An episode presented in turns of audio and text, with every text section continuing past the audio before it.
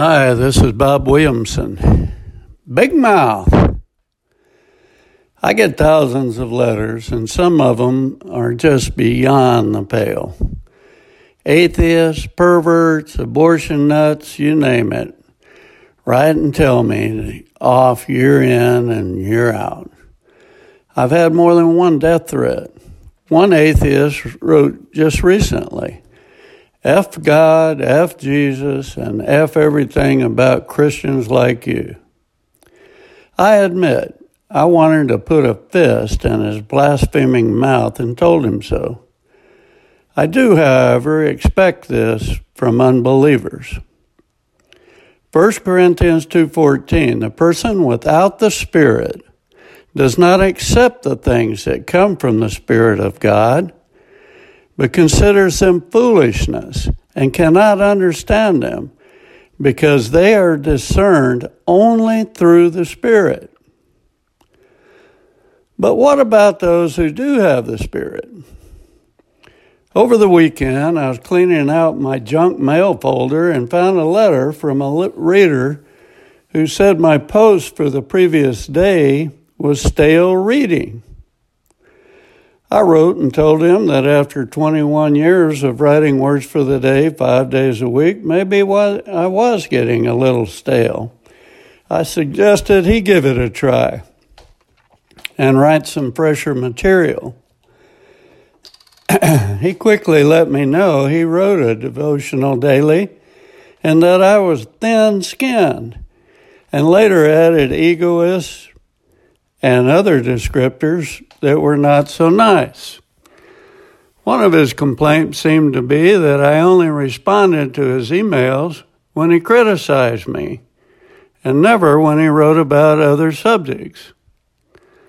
I told him, and I'll say to anyone else who is reading this and feels slighted, that I cannot respond to every email, text, phone call, Facebook request, or message that I receive.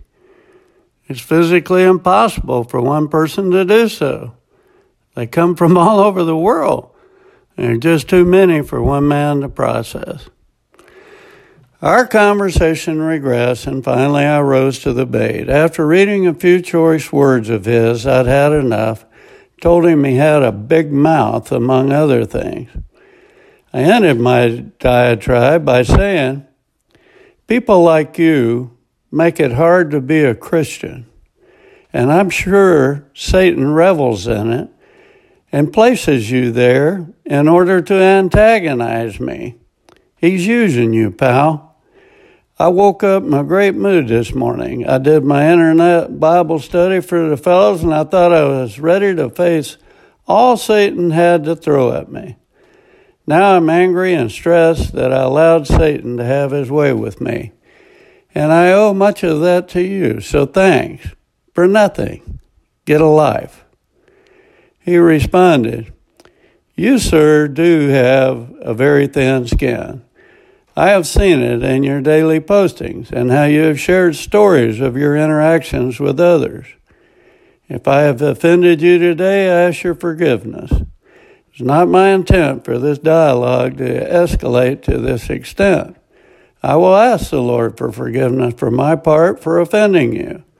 I'm sorry I've put you in such a foul mood. I hope my apology does not find its way into your junk mailbox and that you accept it with all sincerity.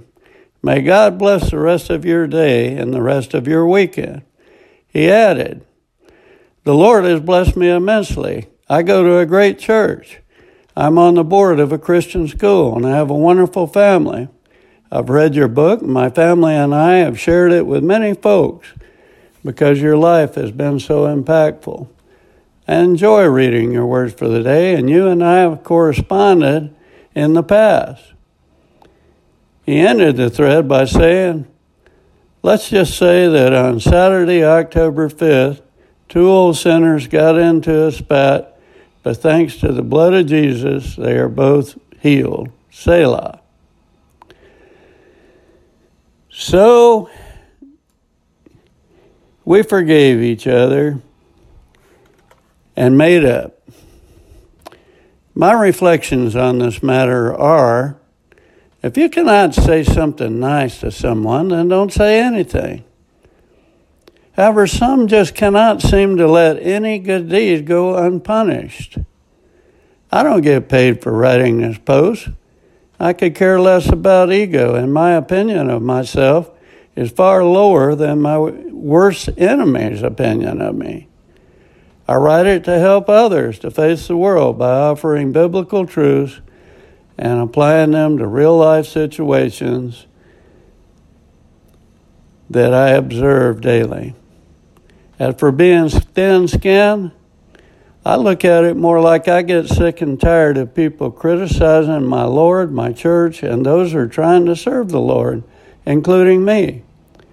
So if you hear a sermon at church and the pastor doesn't hit the mark, cut him some slack.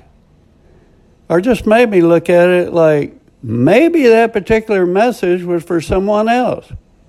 Out of curiosity, I went to back to feedback for the post that man had ridiculed as being stale, and another writ- reader had written, "Hi Bob, this is one of the most beautiful notes that you have sent out. Thank you." I write words for the day daily. Nothing is done ahead of time. I get up each morning and ask the Holy Spirit what I should write about, and I write it. Each one I write is not for everyone, but I can guarantee you I get correspondence every single day from someone that tells me that day's post struck home.